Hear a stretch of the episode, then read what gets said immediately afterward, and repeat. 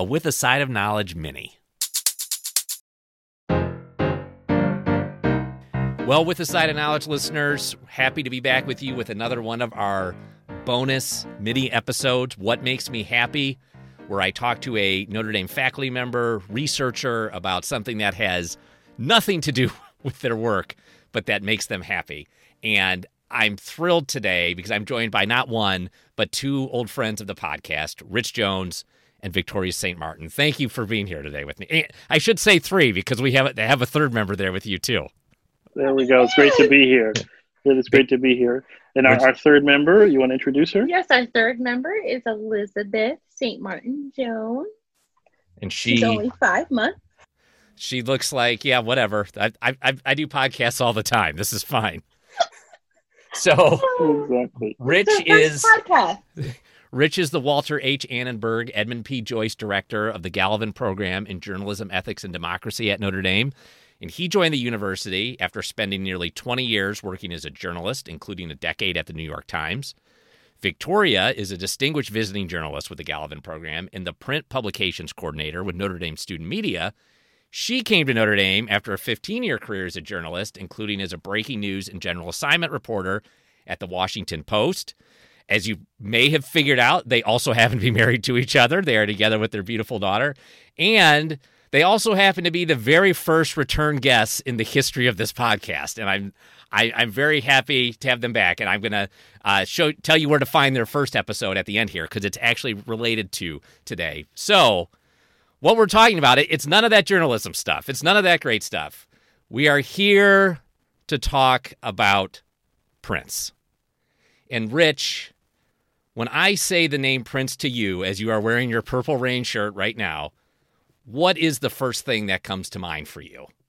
Oh goodness, uh, so many things. Just so many memories come flooding back. Um, you know, uh, uh, we, we, were talking the other day about how you know our first date was at a Prince concert, as I think we told you. You know, and and his music has been the soundtrack of our relationship in, in a lot of ways.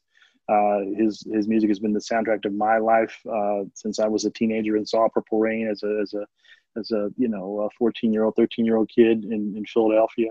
Joy happiness it's just so much comes you know and, and it's, it's bittersweet now of course since he passed right? Right. Um, but uh, but but uh, just so many wonderful memories about uh, just possibility and and I think there are many wonderful messages in his music that are that are relevant now um, you know for, for this moment especially you know mm-hmm. um, I think a lot of, of of what he was trying to say early on with with some of uh, you know the outrageousness right mm-hmm. it was really about um, you know um, not just tolerance right but but celebrating difference right and, and celebrating uh, the differences that we have and celebrating how distinctive we all are no matter what your style is no matter right. you know what you're drawn to uh, and i think that's something that uh, is a message that we could all do to hear right now uh, at this moment so absolutely victoria do you have and I, and I, I, know when I approached you about this, you said, "Well, I, I definitely have to do it with Rich because I mean, Rich is the quintessential Prince fan." But do you have an earliest memory of of him and his music? I remember my aunt, like when I was little, like um, sitting in the back of a of like her car, and she had this like stick shift, and my sister and I thought it was so cool that she like knew how to work a stick shift and with like two fingers. And we were like, wow, she's so cool. Wait till I tell her, I'll have to send this to her. And then like she started playing Prince and we were like, oh, what is that? like my sister and I were like, what's the name of that artist? You know, like he's super cool. He has to be amazing. she's right. listening to it. So yeah, that's probably my earliest memory of Prince. You know, I was, I don't know, 12, yeah. 10, 12. Um, and um and it was funny because you know you know singing purple rain like you know in my room like yes well I, rich pointed out to me the day he asked me if i set this up i didn't yesterday the day before recording this was the 36th anniversary of purple rain which is crazy especially since when we did the first podcast together i think it was it was the anniversary of either when you met each other or or something like that, and that was a Prince concert. So yeah, yeah.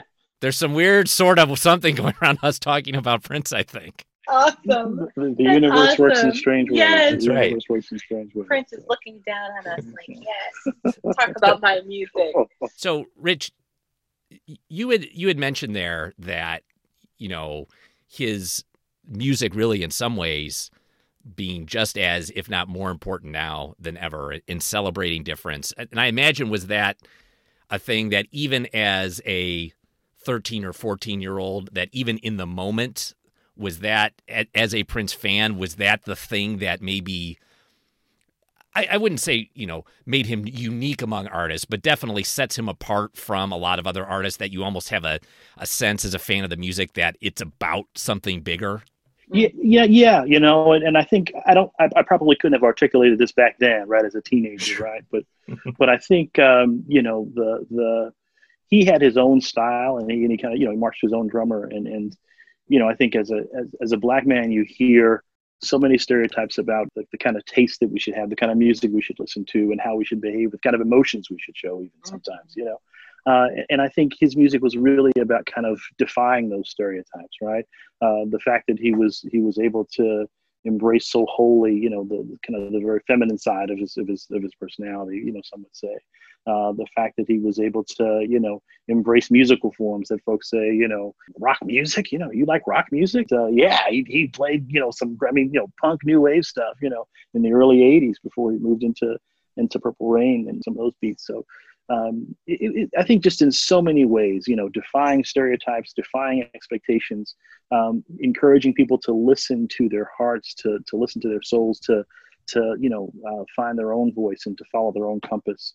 Um, I think that was something that was very inspiring to me as someone you know growing up in Philadelphia in a high poverty, high crime area. It was it was a very inspirational message that you could you could do anything you wanted to do. That the, that the world was full of possibilities. You know. Um, and uh, yeah, it was a very inspirational figure to me. Absolutely, the level of creativity, how prolific he was, his mastery of these instruments. Later on, he became a great entrepreneur. You know, starting the the Paisley Park uh, studio and, and, opening that facility, and um, just uh, so much respect for what he did, both in, in in, in, music and outside of it. He was also a philanthropist that, um, you know, uh, was was incredibly generous with with uh, you know sharing the way he'd been blessed with others a lot of those stories didn't come out until after he passed, um, mm. how he supported various charities and, and folks began to speak up about, oh yeah, he sent us a check to help us with, uh, you know, I wrote about um, in, in, in New York, when I was in New York, I worked for the Times, as you know, and we edited a story about a, a dance theater in Harlem that he had helped rescue they were faced with with closure and he just sent them a check and said you know here you go and uh, you know didn't make much of a fuss about it didn't make much of a stink didn't get publicity about it but lots of those little kind of random acts of kindness i think says a lot about him as well and the kind of kind of spirit that he was the kind of soul that he was mm-hmm. so i'm i'm going to ask this question in kind of a funny way and it's for both of you so I, I am hoping it doesn't put you too much on the spot because i i'm interested in the answer from both of you and it'd be great if if you had different answers maybe you will you maybe you won't but if aliens landed on Earth tomorrow and they wanted to settle the debate once and for all of who's the greatest musician in the history of the universe, and they brought their best song by their best musician, that's what they're putting forward. What Prince song would you send up against it to win Universal Music domination? That's a tough one. That's a really tough one. Uh, do you want to go first? That's no, you go first. You're a super fan. Oh my goodness! I, I it, it's it's you, you, you know, he, he had like four thousand songs, right? Yeah, so right. you know, I mean, you kind of have to pick one for each kind of kind of slice. You'd have to give him a sampling. I'd have to go for like three or four, right? for for like a ballad, like Adore from uh, the Sign of the Times album in '87, probably my favorite album kind of just a one of those kind of ballads that makes you makes you melt a little bit. Um, you know, the rock and roll stuff. Let's go crazy. That would be that would be great. I think when doves cry is is uh, you know speaks for itself. Um, and kind of the arena rock anthem, Purple Rain. You got, I think those four, I think would be the ones that I would set up if I had to.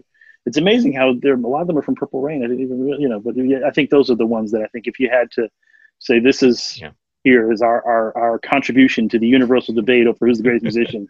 Here are these four songs, a four pack, a Prince four pack. Right. That's what I would I would probably put up. And wasn't was it was a Doves Cry where he played like all every single he instrument? Did. Yeah. He, he, did that for most of for most pieces. of them. Yeah. But this one, it was there was something What happened special. was he recorded it And then he said, "I don't like the drums," so we took the drums out. So there's like no bass line in it at Oh, all. That's, that's that's so it's like, oh my god, well, you know, it's just it's that's what gives it that really distinctive sound. Okay. So, um, uh, so yeah, it's, I uh, knew there was something out of yeah, it. and that, I think that speaks to the creativity and. and uh, but I, I would go for that that four pack. Are, are, are you on, on board for those four, Victoria? Do you have any? Oh, you wish- yes. do you have any amendments that you wish to add to that? No, I'm trying to think. Oh, there's a silly new song that I like that, um, well, not new-ish, um, the Baby Mama song. yeah, future baby mama. Future Baby Mama. But she, she likes that one, you know. That's another, you know. He was a fantastic It he balladeer. was He was some great really- ballads, really fantastic was. ballads. Um, Um, and I think she's been in a, in a maternal mood for the past uh, past year and a half. So you know, you'd hear that one bopping through the the ear, earpods uh, now and then. Well, that that was that was one of my. I mean, we still do it, but one of my favorite things with having a baby in the house was just introducing them to music and the idea that it, it doesn't need to be this Kidz Bop interpretation. It's like no, like you can you can grow to love the the real the real music that the artist actually created. So I have no doubt that Elizabeth is going to be a, a tremendous Prince fan. You know, I I, I don't want to force it on her, right? I don't want to be that parent, right? But I'll I'll introduce it gently, you know, and um, and, and we'll see. Hopefully, by the time she's she's our age, she has an appreciation for it, and uh, you know. Uh, you know, there's actually a field of, of princeology now, believe it or not. There Oh, are wow. actually princeologists out there, you know, uh, who, who study his work and they hold conferences and things like that. And it's, it's kind of really great to see the way they analyze, uh, you know, what he's done. But so, so maybe, uh, you know, she'll, she'll have a, a, be able to talk to some princeologists as she gets older. So. Somebody shared this on Twitter, that this meme that like, um, like Black Books and Black Lives albums still matter. Yeah. Um, and Prince, you know, um, saying that, where was that? That was, I think it was a Grammys. He Grammy. presented a, Yeah, and like I don't know, I I think of that. You know, he's I know he's not here, um, and I wonder what he would have to say Oh, about you know, um, Floyd's killing in his beloved you know Minneapolis, right? hometown. Yeah.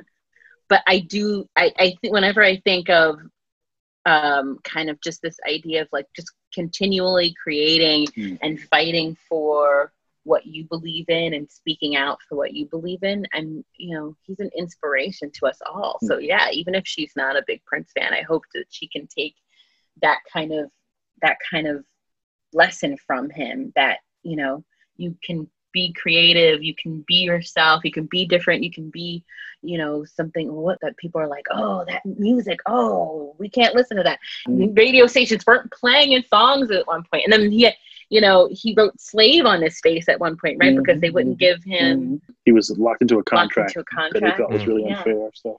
Um, so he's always was really outspoken and i love that about him and it makes me as a creative person feel like you know i want to continue to create no matter what and i hope that elizabeth wants to Yeah, too, sure. uh, whatever Yeah. whatever she decides and and you know that you don't have to kind of conform to to- people's ideas of what you have to be or what you should be. You know, Absolutely. and whether it's you know gender roles or other ways. So um, absolutely yeah. yeah. he was way way ahead of his time absolutely. Um, and i think we'll be learning about him and reading about him and taking lessons from him for years to come No, sure. I think you're absolutely right, and I think that's a, a, a great way to wrap it up. But I did want to tell people. So you heard Rich and Victoria allude to their first date being a Prince concert. If you would like to hear that whole story, if you go back to season one, episode four, we have a great conversation about journalism and reporting for about a half an hour, and then the last five minutes is all about how she tried to blow him off until she knew he had Prince tickets. and we would not be sitting here having this conversation if it weren't for Prince. So I, I think that's Elizabeth would not be here. Yeah, that's exactly right. Well, Richard Jones, Victoria St. Martin, thank you so much. This was a joy to do. thank you Same, same pleasure. thank you thank you thank you With a Side of Knowledge is a production of the Office of the Provost at the University of Notre Dame. Our website is withasideofpod.nd.edu.